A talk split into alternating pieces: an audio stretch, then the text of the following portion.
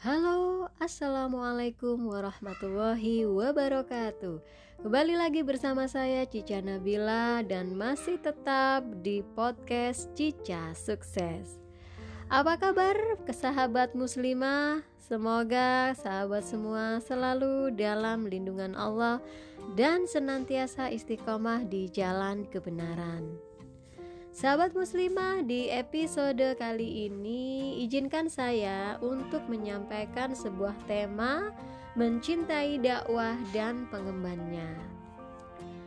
Sahabat muslimah, cinta kepada Allah dan Rasulnya itu pasti bertanda. Nah, tandanya adalah wala yakni loyal kepada Allah dan Rasulnya kemudian tunduk pada dinnya, baro'ah berlepas diri dari segala hal yang menyelesihi dinnya. Hal ini meniscayakan cinta pada apa yang dicintai Allah dan Rasulnya, termasuk cinta pada dinnya dan pengembannya.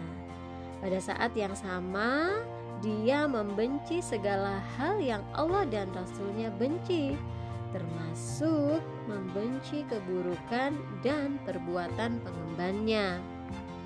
Hal ini merupakan tanda kesempurnaan keimanan seseorang, sebagaimana sabda Rasulullah Shallallahu Alaihi Wasallam yang berbunyi, ada tiga perkara yang jika ketiganya ada pada diri seseorang, ia akan mendapatkan manisnya iman yaitu siapa saja yang lebih mencintai Allah dan Rasul-Nya daripada selain keduanya, mencintai seseorang yang tidak ia cintai kecuali karena Allah, benci kepada kekufuran sesudah Allah menyelamatkan dia dari kekufuran itu.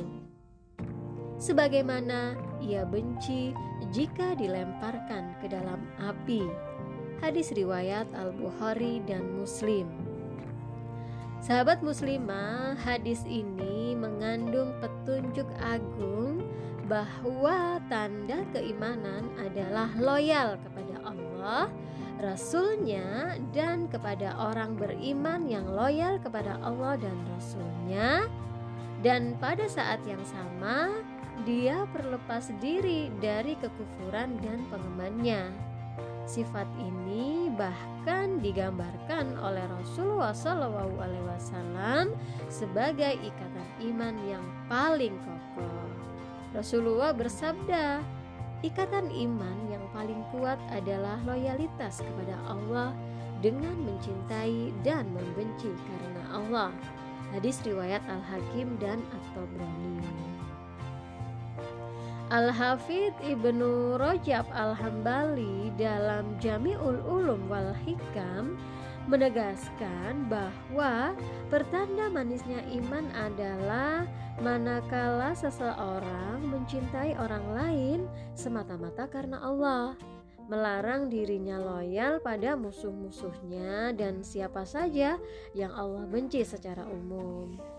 Dengan demikian, din ini seluruhnya hanya untuk Allah. Lalu, manakala seseorang mencintai dan membenci karena Allah, maka ia memberi dan menahan pemberian juga karena Allah.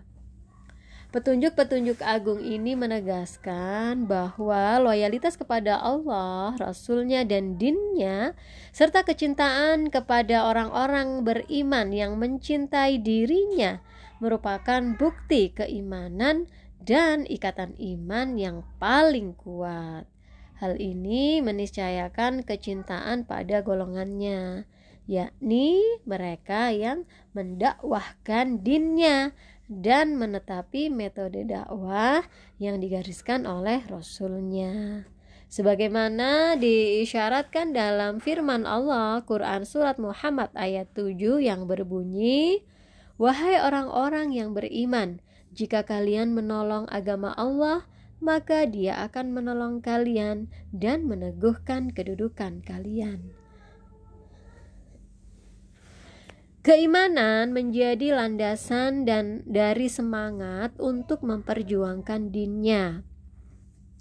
Sebab makna hakiki di balik pesan agung intan surullah adalah menolong rasulnya, dinnya, syariahnya, dan kelompok pembela dinnya.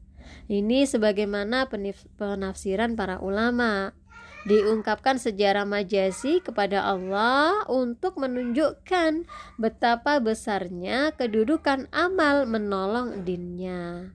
Bukankah terang benerang bagaimana Islam mendorong orang beriman untuk saling menolong dalam kebaikan?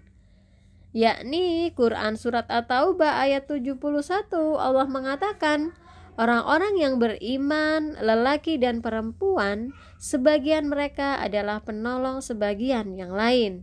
Mereka melakukan amar ma'ruf nahi mungkar. Dalam ayat yang agung ini, Allah menginformasikan akan menganugerahkan rahmat kepada mereka yang menegakkan dakwah dan melakukan amar ma'ruf nahi mungkar. Hal ini disebutkan secara khusus sebagai bagian dari ketaatan kepada Allah dan Rasul-Nya. Sebagai konsekuensi sifat iman adalah tolong menolong dalam menegakkan kebenaran. Rasulullah pun mendorong kaum muslim untuk saling menasehati. Nah, sahabat muslimah, cinta karena Allah dan Rasulnya wajib dibuktikan dengan sikap mendukung dakwah dan para pengembannya. Bukan malah menghalang-halangi, bahkan mempersekusi dakwah dan para pengembannya. Pasalnya, perbuatan buruk yang mereka lakukan, yakni memperkusi dakwah dan pengembannya, apa pun motifnya, pasti akan kembali pada dua sisi kebatilan, yakni yang pertama syubhat, yakni pemahaman yang bertentangan dengan Islam, yang kedua yakni maaf, yang kedua yakni syahwat, yaitu berupa jabatan, materi dan lain sebagainya. Siapa pun yang mempersekusi dakwah berarti dia telah meniti jalan setan, mencontoh karakter perbuatan kaum munafik dan meniru perbuatan kaum kufar. Hal ini disebutkan oleh Allah di dalam Quran surat As-Saff ayat 8 yang artinya mereka hendak memadamkan cahaya agama Allah dengan mulut ucapan-ucapan mereka, tetapi Allah tetap menyempurnakan cahayanya meskipun orang-orang kafir membencinya. Nah, sahabat muslimah, kaum kufar dikecam oleh Allah uh, di dalam Quran surat Al-Maidah ayat 78, 79 dan 63. Syekh Usul atau bin Khalil dalam tafsirnya menjelaskan bahwa ayat-ayat tersebut berhubungan dengan kaum Yahudi, Nasrani, dan musyrik. Setiap golongan ini berupaya menguasai tempat-tempat ibadah. Tujuannya untuk menghalang-halangi manusia dari mengingat Allah di dalamnya, bahkan berupaya meruntuhkan tempat-tempat ibadah itu. Nah, realitas kondisi ini terjadi sejak risalah Islam turun kepada mereka. Ini seperti apa yang dilakukan kaum musyrik terhadap Rasulullah ketika Baitul Haram dalam kekuasaan mereka. Kemudian mereka melarang Rasulullah dan para sahabatnya untuk beribadah di Ka'bah. Syekh Atta bin Khalil menguraikan lebih lanjut bahwa tidak ada yang lebih dolim daripada orang yang menghalang-halangi kebenaran terucap di rumah-rumah Allah dan berupaya menghancurkan tempat-tempat ibadah. Sama saja, apakah berupaya penghancuran fisik seperti merobohkannya atau penghancuran berupa non-fisik, yaitu dengan menjadikan tempat-tempat ibadah itu sebagai tempat yang dijauhkan dari seruan kebenaran. Justru malah disebarkan di dalamnya seruan kebatilan. Karena itu sahabat muslimah, perbuatan itu adalah perbuatan tercela yang wajib dijauhi oleh mereka yang mengaku mengimani Allah Subhanahu wa taala. Perbuatan tersebut bertentangan dengan tuntutan keimanan dan sifat persaudaraan kaum beriman. Kaum beriman dituntut untuk saling mencintai karena Allah Subhanahu wa taala. Hal ini sebagaimana disabdakan oleh Rasulullah di dalam hadisnya yang berbunyi, "Janganlah kalian saling mendengki, saling membenci, saling berselisih. Jadilah kalian hamba-hamba Allah yang saling bersaudara." Hadis riwayat Al-Bukhari dan Muslim.